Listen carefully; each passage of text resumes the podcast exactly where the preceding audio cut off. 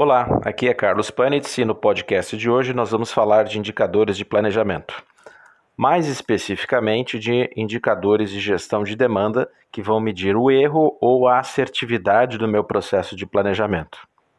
Os dois indicadores mais comumente empregados são o MAPE, que é a sigla em inglês para Mean Absolute Percentage Error, ou erro absoluto percentual médio, e o SFA, que é o Sales Forecast Accuracy, ou assertividade de previsão de demanda.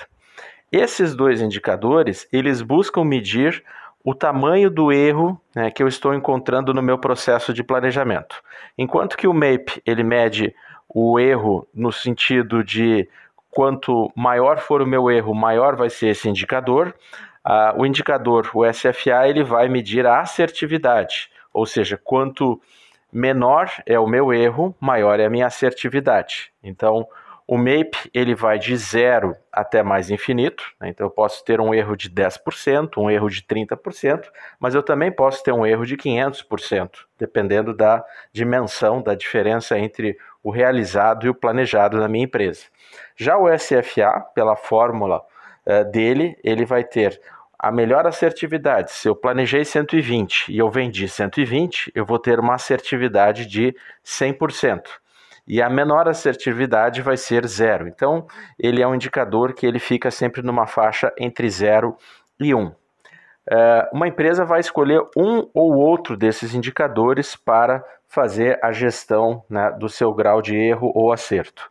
Combinado com esse indicador, é recomendável se ter um segundo indicador para medir a direção do meu erro, se a empresa está errando para mais ou para menos. Né? Lembrando que tanto o MAPE quanto o SFA, como eles são medições absolutas em módulo, eles não indicam a direção do erro. Então eu preciso ter um complemento para eles que vai me dar essa direção. Os mais empregados são o viés ou bias em inglês, que ele vai me dar a direção do erro em valor absoluto, ou o MPE, que é o Mean Percentage Error, o erro percentual médio, que vai me dar essa mesma direção do erro, só que numa escala relativa, numa escala percentual, né? o que me permite fazer a comparação do erro de dois itens ou de duas famílias de produto. É, então a dica de hoje seria se construir um painel de controle onde eh, se comporia dois indicadores básicos. Um para se medir a dimensão do erro, e aí então a empresa pode escolher entre o MAPE ou o SFA, e para compor com esse indicador né, a visão da direção do erro, se escolheria ou o viés ou o MPE.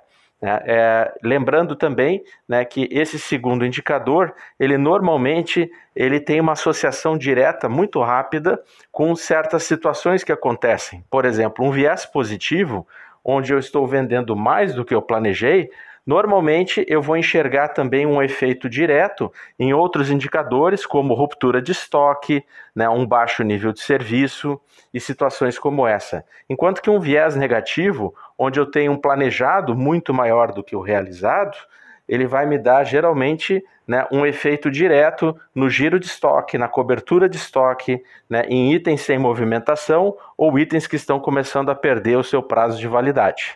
Então, essas seriam as duas dicas de hoje. Né? Aguardem os próximos podcasts que nós vamos ainda detalhar mais algumas dicas práticas sobre esses indicadores. Até a próxima!